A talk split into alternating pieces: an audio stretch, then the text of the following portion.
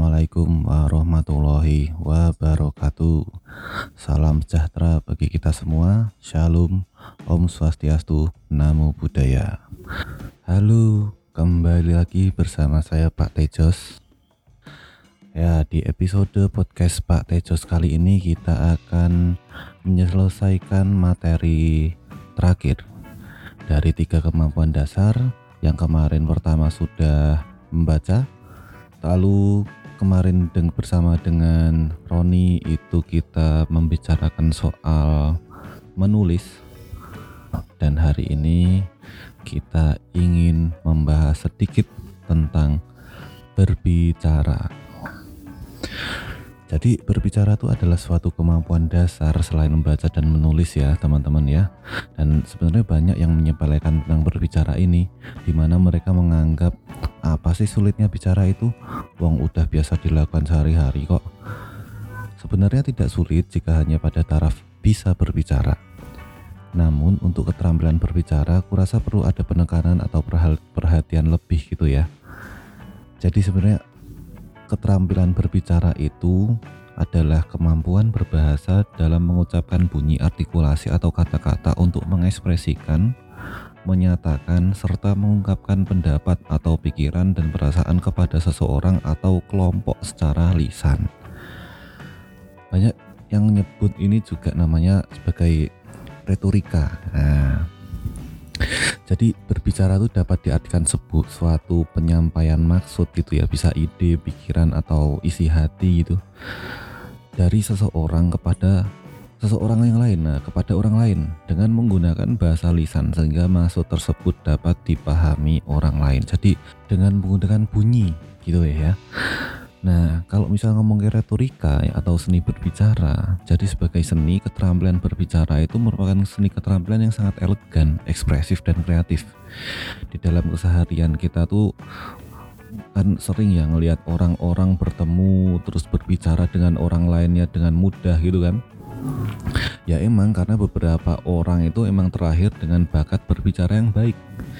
Tapi untungnya bagi yang merasa nggak kurang maksudnya nggak ada bakat berbicara dengan baik gitulah ya.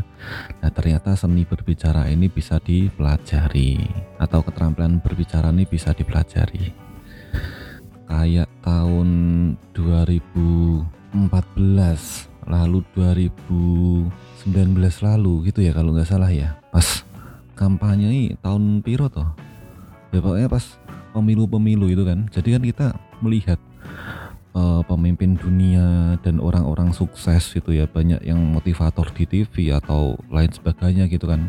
Atau dosen-dosen kalian atau tokoh dan pakar itu itu mereka tuh punya kemampuan berbicara yang sangat luar biasa.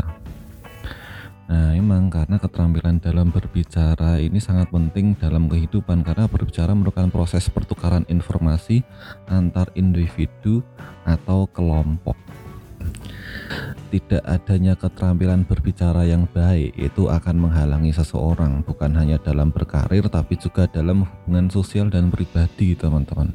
Sebayang lo misalnya omonganmu ada tuh misalnya seseorang tuh yang ngomongnya tuh selalu bikin salah paham nah mungkin itu salah satunya ya. Ya kita tidak bisa menyalahkan satu orang yang ngomong itu juga bisa juga yang mendengarnya karena udah eh, nggak uh, suka gitu. Akhirnya apa yang diomongkan tuh udah jadi negatif semuanya itu juga bisa Nah, sebuah pesan yang disampaikan itu kan dapat berubah menjadi sebuah kesalahpahaman, frustasi, terus bencana gitu ya bahkan ya, bahkan seperti itu ya. Kalau misalnya terjadi kesalahan dalam penyampaian atau ataupun kesalahan interpretasi dari orang yang diajak bicara. Jadi ada empat aspek keterampilan utama dalam berbicara teman-teman ya. Yang pertama adalah keterampilan sosial. Jadi harus menguasai keterampilan sosial ini. Jadi uh, seseorang tuh harus memahami di mana sih dia berdiri. Dia tuh ngomong berhadapan dengan siapa, di lingkungan seperti apa. Lah itu beda-beda. Misalnya nih kamu ada di lingkungan pasar itu ya atau oh, ya, kamu baru riset, kamu akademisi gitu, terata tiga, makanya uh, jenjangnya tuh S3 lah riset di pasar ngomong gue nganggo kebijakan publik yang bahasanya tuh bahasa-bahasa teoretik. Dur banget gitu loh ya. Ah, ada yang nyauri itu beda lagi ketika ya misalnya juga ketika kamu di angkringan di nasi kucing gitu ya terus ngobrol ngobrolin mancing tapi pakai teori habitus. Wah ya orang sih nanggepi gitu kan. Jadi harus memiliki keterampilan sosial yang baik pula. Jadi pembawaannya ya beda nek ngomong karo uh, orang yang lebih tua sama orang yang sebaya sama orang yang lebih muda itu juga berbeda gitu ya teman-teman ya. Nah itu biar apa? Biar bisa efektif dalam hubungan yang terkait dengan masyarakat. Itu kan jadi uh, keterampilan ini tuh juga menuntut kalian untuk mengetahui apa yang harus dibicarakan gimana cara nih mengatakannya kapan mengatakannya dan kapan tidak mengatakannya gitu ya. Lalu selanjutnya keterampilan semantik itu adalah kemampuan menggunakan kata-kata dengan arti yang tepat dan penuh pemahaman. Untuk itu kita harus memiliki pengetahuan yang luas mengenai makna yang terkandung dalam kata-kata serta ketetapan dan kepraktisan dalam penggunaannya gitu teman-teman. Jadi yo perbanyak baca gitulah ya, perbanyak baca, dengerin orang ngomong gitu. Terus selanjutnya lagi adalah keterampilan fonetik. Keterampilan fonetik ini adalah kemampuan membentuk unsur-unsur fonetik bahasa secara tepat. Jadi keterampilan itu bertanggung jawab menentukan persetujuan atau penolakan secara sosial. Selanjutnya ada yang namanya keterampilan vokal untuk menciptakan efek emosional yang diinginkan dengan suara yang kalian keluarkan. Jadi suaranya tuh harus jelas, bulat, terus jadi apa ya meyakinkan gitulah ya itu bahkan diriku juga itu uh, ngomong di kelas ngomong secara pribadi sama ngomong ke klien pas terapi gitu ya. Itu itu intonasi dan keterampilan vokalnya tuh beda-beda semua gitu. Pas adan itu juga pakai vokal yang sedikit lain gitu ya. Jadi harus memiliki keterampilan vokal ini dan ini semuanya bisa dilatih gitu teman-teman. Uh, selanjutnya lagi ya, ada beberapa poin yang harus dipertimbangkan gitu, yaitu gestur tubuh dan raut wajah. Nah itu jika diperlukan. Jadi kalau misalnya pas ngajar gitu atau pas presentasi itu kan kadang kita grogi dan itu nanti yang bisa menyebabkan kata-kata kita tuh menjadi terbata-bata dan sebagainya bisa juga menghilangkannya dengan cara bantuan uh, dengan gestur tubuh itu dan juga uh, ini sangat memengaruhi terhadap penyampaian dalam keterampilan berbicara bisa terlihat lebih meyakinkan dan ini juga salah satu penguasaan panggung juga gitu ya. Nah, terus kalau berhadapan usahakan dan sebenarnya wajib itu ya tatap matanya, eye contact gitu. Jadi ini salah satu budaya yang harus kalian apa ya? Ya kalian amalkan gitu. Ya kayak salaman salaman itu yang ngelihat wajahnya gitu, nggak sambil nonton wong liyo itu meng tanganmu tok sik maju itu ya nggak bagus. Nggak baik nggak sopan. Jadi kalau misalnya ngomong tatap mata nih teman-teman tapi jangan tok pendeli. Ya jadi tatap matanya. Dan juga jangan terlalu lemah mulai itu nanti nggak dikira piye-piye gitu kan ya. Jadi yang biasa dan normal saja. Selanjutnya kalau misalnya itu di seminar ya cara berdiri. Cara berdiri kuda-kuda kakimu. Pak kok angel banget tuh lah ya jadi caranya tuh jangan coro sek melenjeh tapi gimana ya itu bahasa lenjeh itu tahu ya teman-teman ya? Jadi kayak yang bahasa berdiri santai gitu ya.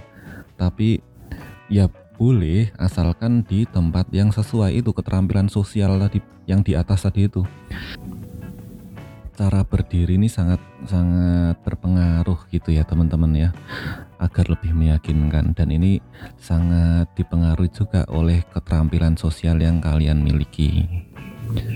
Selanjutnya ini nanti juga berkaitan sama penguasaan panggung, penguasaan area main kalian gitu loh ya. Jadi misalnya kalau di kelas di kelas kalau misalnya kalian cuma diri di depan kelas tok ya penguasaan panggungmu ya cuma di area itu. Dosenku dulu pas mikro teaching namanya Bu Arsyanti dan Bu Eni dan juga Pak Hajar Pamadi pernah mengatakan ya nek misale siswamu lungguh tekan buri sampai belakang siswamu itu duduk sampai belakang ya usahakan perhatikan yang belakang pula. Dengan cara apa? Yo melaku melaku yo rapopo jadi penguasaan panggung. Jadi jalan ke kanan berapa langkah ke kiri berapa berapa langkah. Jadi pe, uh, penguasaan panggung gitu ya intinya teman-teman ya. Selanjutnya uh, kalau misalnya memang teman-teman mau membaca buku yaitu ada buku-buku yang bisa jadikan referensi atau bahan bacaan tentang berbicara ini. Yang pertama judulnya Retorika Seni Berbicara Aristoteles. Ini penerbitnya dari Bahasa Basi. Lalu yang kedua judulnya Seni Berbicara. Pengarangnya adalah Larry King dan Bill Gilbert. Penerbitnya adalah penerbit Gramedia. Ada juga buku judulnya Bicara itu ada seninya. Nah ini baru populer ya belakangan ini ya beberapa tahun yang lalu tuh pengarangnya Oh Suyang penerbitnya adalah Buana Ilmu Populer Gramedia. Ada juga tapi ini saya saya belum baca yang terakhir ini yaitu Lancar Berbicara. Olive penerbitnya itu Psikologi Corner. Itu. Nah, terus setelah membicarakan tadi itu teman-teman, sekarang kita mau ngomongin soal aku mau sharing tentang pengalaman berbicara yang pernah tak lakukan. Mulai dari presentasi di kelas. Nah, dulu itu pas S1 ketika presentasi di kelas, ya aku standar-standar aja, saya standar-standar aja. Yang ngomong, "Ya, nama saya Muhammad Bayu Tejo, saya akan mempresentasikan penelitian yang berjudul lah gitu kan ya." Atau e, "Selamat siang teman-teman, kami dari kelompok sekian nama saya Tejo, samping saya siapa, siapa, siapa. Kami ingin mempresentasikan tentang bla bla bla. Nah, gitu. Ya boleh seperti itu, tapi itu biasa banget. Bisa juga kalian membicara uh, mengawalinya itu dengan sudut pandang. Misalnya membicarakan tentang lukisan anak autis. Nah, bisa dimulai seperti ini. Assalamualaikum warahmatullahi wabarakatuh. Selamat siang teman-teman dan ibu dosen. Biasanya kita ini melihat lukisan dari dari lukisan-lukisan yang anak-anak pada umumnya. Atau siapa sih yang belum pernah melukis dua gunung kembar, tengahnya matahari, ada jalannya gitu. Tapi pernah nggak kita melihat lukisan anak-anak yang lain? Nah, maksudnya anak-anak yang lain ini adalah anak-anak yang memiliki keterbutuhan khusus ada yang menarik ketika kita melihat lukisan dari anak-anak berkebutuhan khusus. Maka dari itu, kelompok kami hari ini ingin membahas tentang bla bla bla bla bla. Gitu. Jadi mengawalinya itu dengan hal yang lain gitu loh, nggak yang kayak biasanya yang salam dan sebagainya. Nah selanjutnya lagi soal ujian skripsi ya teman-teman ya Nah pas ujian skripsi itu sebelumnya saya saat gugup itu ayo kepi wong yo. Di depan penguji ya itu hidup dan mati. Tapi ya gimana pun kita itu cuma ngomongin apa yang kita tulis apa yang kita ketahui. Mereka itu di sana cuma untuk bertanya. Dan ingat itu bukan ujian tapi itu adalah sharing ilmu itu ujian kalian sesungguhnya itu besok kalau kalian udah lulus. Sebermanfaat apa kalian sebagai seorang sarjana di masyarakat? Nah itu yang namanya ujian. Kalau misalnya ujian skripsi ya semeng biasa cuma kalian masuk ada tiga atau empat dosen yang nanya-nanyain itu ya. Lah ingat katanya orang tuamu lenduk nek ditekoni itu jawab. Ya sedikit jawaban. Jangan lupa tatap matanya, berbicara dengan lugas, dengan meyakinkan, dengan intonasi yang baik. Lalu juga seminar. Nah, seminar dulu itu saya pertama kali ngisi seminar itu ya grogi teman-teman. Dilihat orang sekitar 200-an ngisi seminar bersama pak yang uh, seseorang tokoh-tokoh itu yang udah bersifatnya sifatnya adalah seorang pakar itu ya ya sangat-sangat grogi. Tapi akhirnya kembali lagi ini adalah tulisan saya dan ini adalah pengalaman yang luar biasa.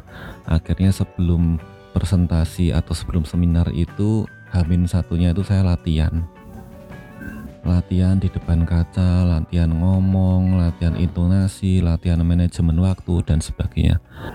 Intinya hampir sama dengan apa yang disarankan diriku dan Roni pada materi sebelumnya membaca dan menulis yaitu adalah latihan latihan latihan terus. Gitu ya.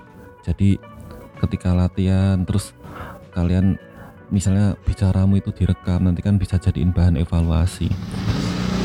Atau undang teman untuk mendengarkan undang teman untuk mendengarkan, untuk mengomentari caramu ngomong dan sebagainya. Lalu saya juga pernah ikut stand up komedi lah ini yang malah sampai sekarang tuh saya belum berhasil karena saya tuh sangat grogi grogi dikit ngelucuin loh hangel daripada ngomong teman-teman ya karena psikologisnya itu orang tuh harus tertawa kalau kita ngomong gitu kan lah itu yang sangat sulit Dulu saya pernah stand up komedi itu di Taman Budaya Jogja dan itu membuat saya sangat grogi banget. Sampai-sampai katanya teman saya ngeliat tuh saya tuh koyok kaku itu loh teman-teman koyok abu-abu nunggu lah ya. Bener-bener grogi banget itu. Ada beberapa yang ketawa walaupun nggak sampai waktunya akhirnya saya mau keluar gitu ya. Tapi itu adalah pengalaman yang luar biasa.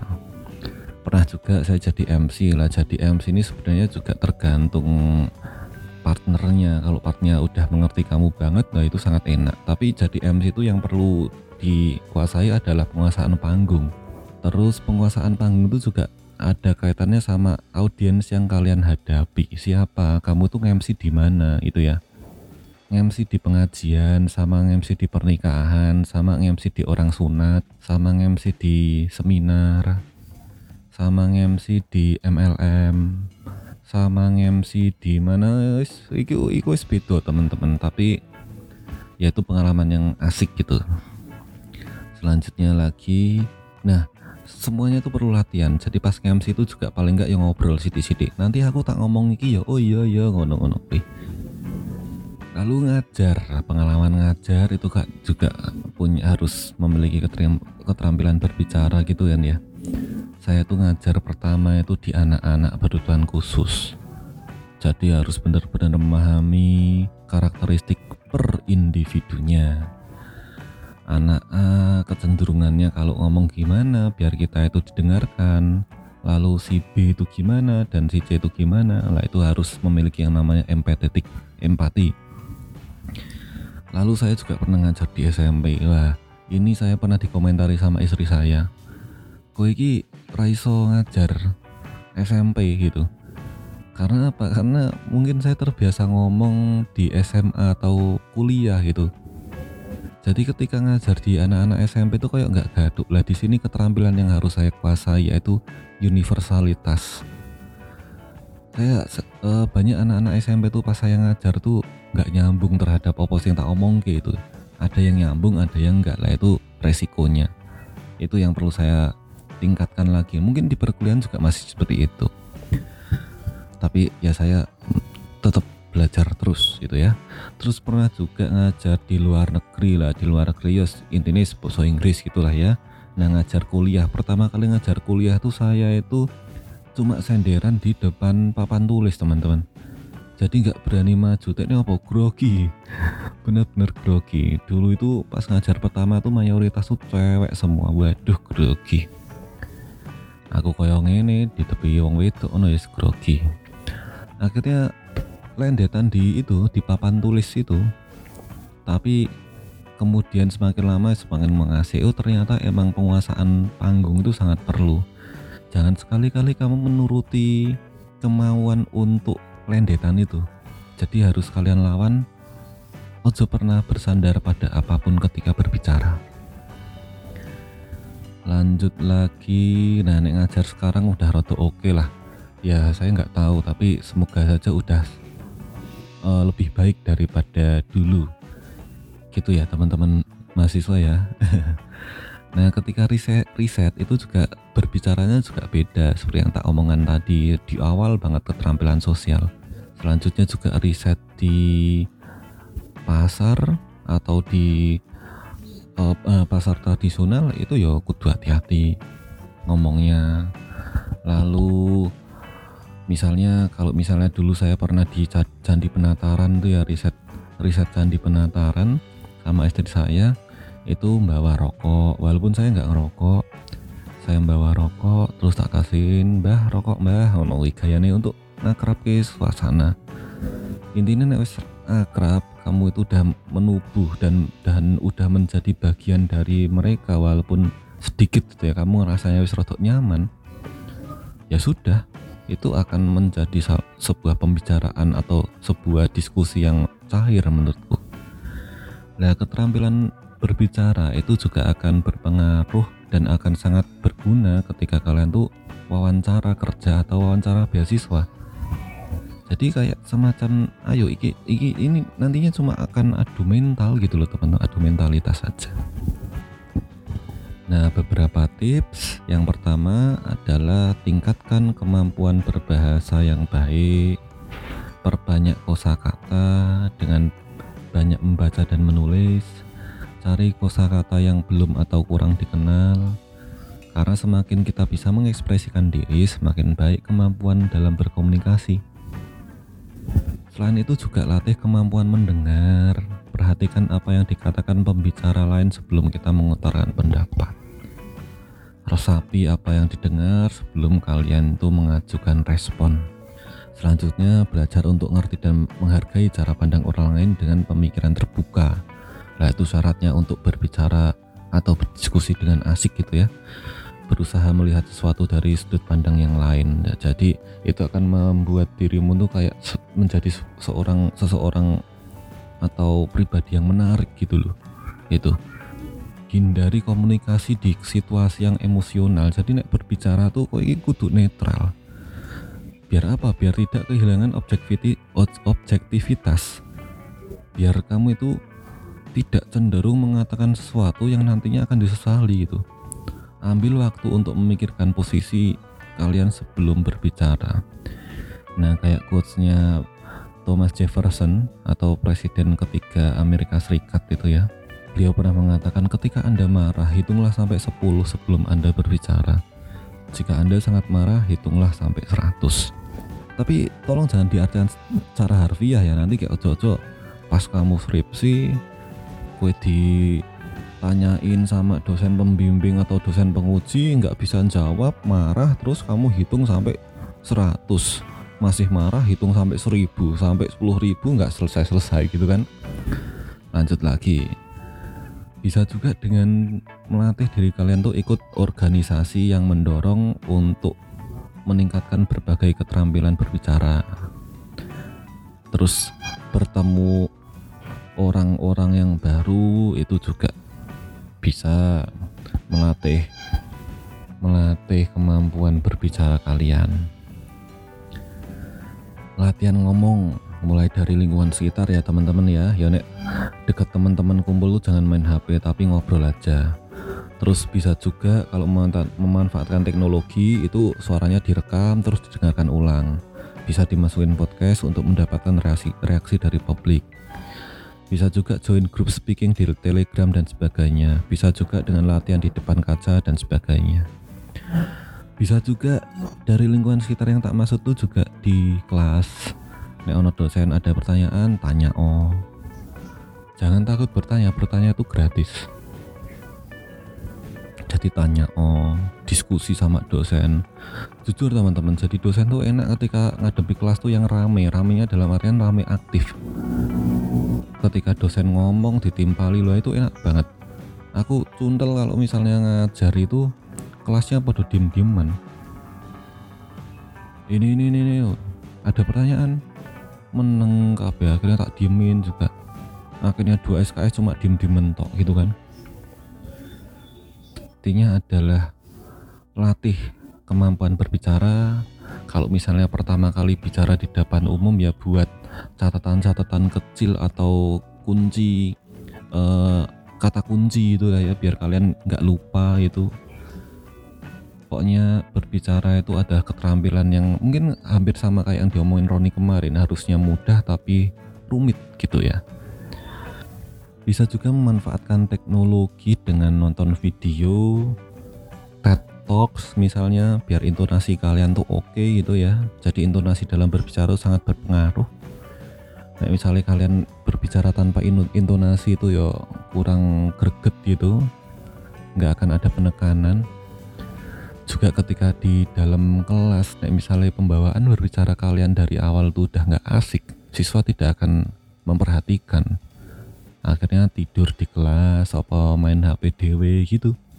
Jadi keterampilan berbicara sangat berpengaruh, sangat sangat penting gitulah ya teman-teman ya. Nah, terus bisa juga mendengarkan atau melihat video-video orasi terus pembacaan puisi video-video public speaking terus video pertunjukan teater itu juga bisa karena dulu juga pas ada mahasiswa yang ingin presentasi ke luar negeri itu aku mengajari mereka berbicara tuh dengan metode sama seperti halnya aku ngajar teater. Dari gestur, dari intonasi, tatapan mata, dan sebagainya. Gitu. Jadi jadi eh, apa pun itu sebenarnya bisa kalian ambil sisi pendidikannya itu ya teman-teman ya. Terus dengerin radio lah itu sangat penting. Kan kalian sering dengar ya yang namanya penyiar radio itu memiliki keterampilan berbicara yang sangat baik. Bahasanya enak didengar suaranya enak gitu frekuensi ini mbah kenapa terngiang-ngiang gitu kan. Terus kayak kita tuh koyok diceritani koyok berdialog secara dekat gitu ya intim gitu. Intinya dengerin radio lah ya. Nah adikku ini adikku kandung bukan adik-adikan. Adikku kandung ini penyiar radio tapi udah enggak karena dia sekarang fokus di skripsi gitu. Nah kalau misalnya dulu radio sekarang yo jarang ada tapi jarang tapi juga bisa sekarang tuh dengerin podcast. Nah, ini ada quotes dari Ki Hajar Dewantoro. Beliau mengatakan dalam berbicara orang dinistayakan tetap berpikiran jernih hingga dapat mencetuskan ide-ide unggul dan berakhir dengan kemenangan. Jadi ini ada kaitannya tentang keterampilan berbicara dengan kematangan individu. Nah, jadi yang namanya pendidikan kan gak artinya kan nggak berdiri sendiri atau teman-teman pasti ada kaitannya dengan pendidikan yang lain gitu ya uh, oke sekian epi episode podcast Pak Tejas kali ini terima kasih sudah mendengarkan mohon maaf karena banyak kekurangan dalam saya menyampaikan materi monggo silakan diaplikasikan atau dipraktekkan dan semoga bisa dikembangkan ke dalam sebuah pengamalan. Sampai jumpa di episode-episode lain di podcast Pak Tejos. Wassalamualaikum warahmatullahi wabarakatuh.